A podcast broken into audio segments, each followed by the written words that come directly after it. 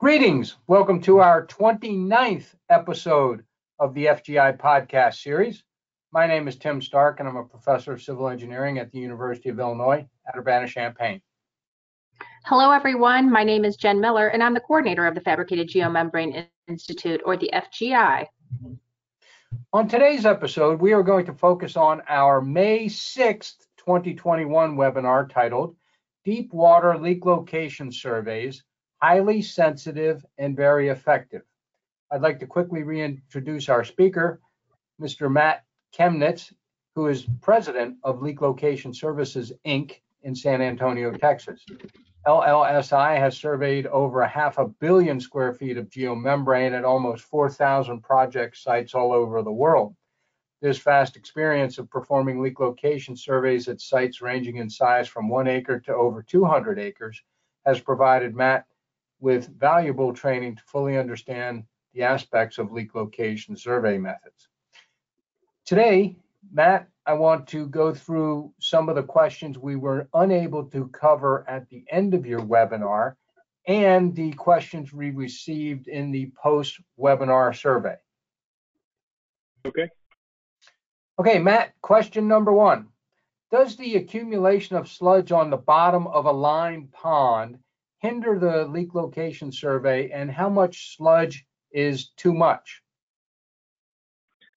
So when you have a lot of sludge on the bottom of the pond, the main thing it does is it does not allow the leak location equipment to follow the liner and, and actually be close to it. It has to be off the liner, whatever thickness that sludge is. So the sensitivity is reduced because you're further away from the liner, I would say you want to keep no more than about three feet or a meter of sludge on the liner just to keep that sensitivity. Otherwise, you could tow the equipment closer spacings to kind of make up for that sensitivity. But also with too much sludge, that sensor can try to dig into that sludge and, and really cause issues. So ideally, uh, less than three feet is, is a good go go to. Okay. Next question: What what if the sensor is being, while it's being dragged, hits a crease or wrinkle in the geomembrane? Can it impede or do damage to the geomembrane when the uh, survey equipment is being dragged and it hits this wrinkle? Uh, there won't be any damage done by the equipment uh, when it hits a wrinkle. The way the equipment is designed is it has rounded, smooth edges. So it allows it to hit wrinkles and then slide right over that wrinkle and pull over. There's no sharp edges. There's nothing that would cause any kind of damage or even a scratch on the liner. Great. Third question, how would a GCL under the geomembrane affect leak location testing? Would copper, or like a copper wire, need to be inserted between the GCL and the geomembrane? The copper wouldn't have to be inserted, but it's not a bad idea, especially if you're testing the the site with GCL between, and it's been a long time since that GCL's been placed. You're worried about it becoming dry. You can go ahead and put in a liner during installation, or uh, sorry, a copper wire during the installation process, because if you do have a dry spot in that GCL, that copper wire will kind of serve as a as a go between all those dry spots and, and allow it to kind of connect up and, and give you a more sensitive test.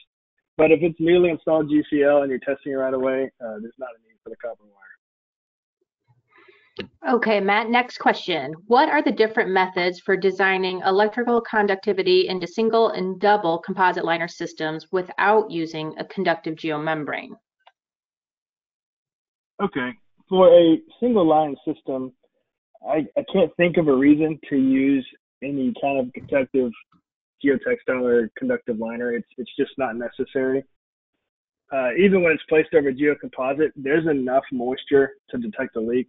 But for double line systems, something has to be between those two layers, the two geomembranes. It needs to be conductive. Many times this interstitial space is flooded with water, and that allows the floor to be tested and partially up the slope. But if the entire slope needs to be tested, then a, a GCL or a conductive geotextile could be used between those.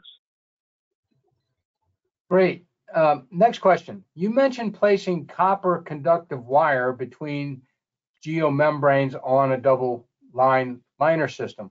What are some of the other ways uh, that a conductive leak measuring system can be installed between two geomembranes in a double liner system? In other words, is there anything else besides a copper wire? You mentioned a GCL just a, uh, a minute ago. Other than a copper wire placed between, so you can test in the future, um, there is another system that's out there. We we it's, it's called something different depending on who is who is doing the leak location work. But you can install a permanently installed system that essentially um, is a bunch of electrodes under the liner put in before the site is built, and it allows you to test that site over and over and over uh, with downloaded information, no matter what's on top or, or how thick the sludge is. It, it kind of it does away with that being an issue and you can test it. It's a little more cost, a little more involved, but if this is something that's important, that can be installed. Okay. Next question. Are there any precautions required to prevent pulling the rope up with the equipment as it comes out of the liquid and gets on the ground surface? I really, I really like this question this question shows that whoever's asking it realizes that that rope will have moisture in it and could cause a grounding situation. This is not something that happens to us, but and the reason is is when the probe um, that is actually detecting the leaks is is pretty far away from wherever this rope is, except for when it's at the very very end. So most of the times it's far enough away to where you don't hear it. It's it's just picking up the current densities in that location. However, if if you have a pond that's very full of water with maybe a foot of freeboard, and that rope is wet and the sensor's right there, yes, it will detect it. So in order to, to keep this from happening, you can just put like a scrap piece of liner where you're pulling it and keep it off the grass or stay on the side slope and that keeps that that rope from from grounding you out. But that's that's a great question.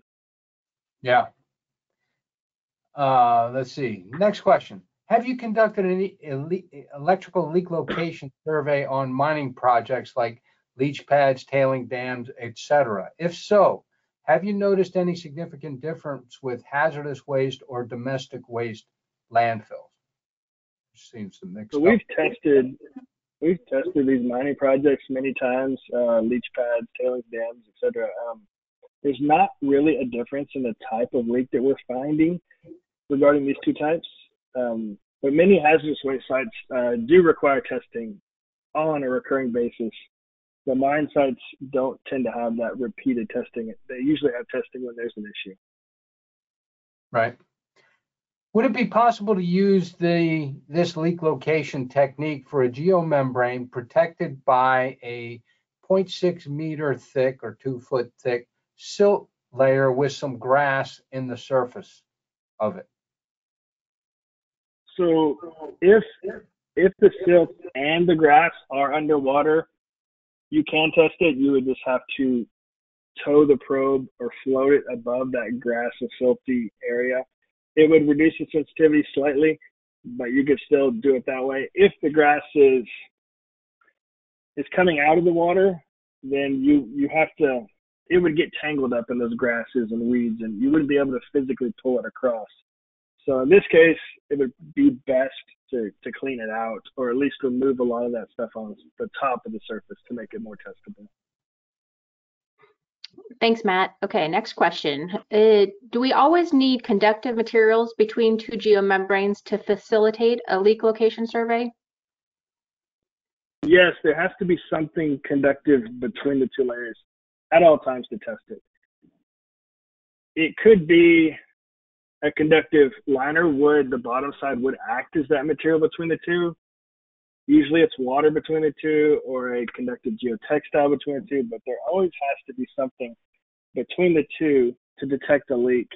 The only possible way that you wouldn't is if you are going to, I guess, hope for the best and test through both layers. So you're going to put an electrode above the two layers, and an electrode in earth ground. And in that sense, you're going to have to find the leak in the primary and a leak in the secondary close to the same location in order to pick it up. Yep.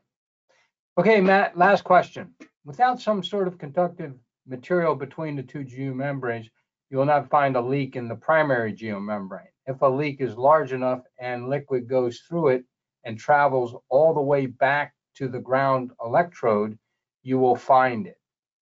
Any small leaks that do not make a connection back to the ground will not be detect detectable. You could also have a leak that penetrates both layers and connects to the earth as well as have enough moisture to make it through all the layers in between. So this sort of dovetails to the last question about two, two geomembranes. Right. It's a, it's basically explaining that if a leak is in the primary, it'll have to be in the secondary too to find it. If there's nothing connected between the two, any any leak path will have to be a complete circuit back to the front or back to the equipment. So this is this is important why you should have either a fabric that's continuous, a, a conductive liner, or water that's that's in between the layers, put in there for the specific reason to make sure that path is a complete circuit to find the leak. Right.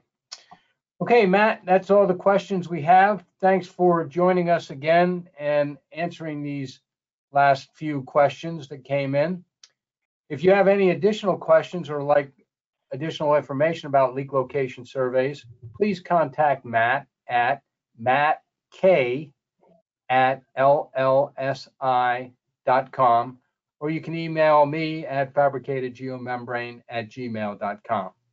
So Matt, thanks again for joining us from San Antonio and giving an excellent webinar on leak location surveys. Thank you both so much, and thanks everybody. Thanks, Matt. See ya. Bye.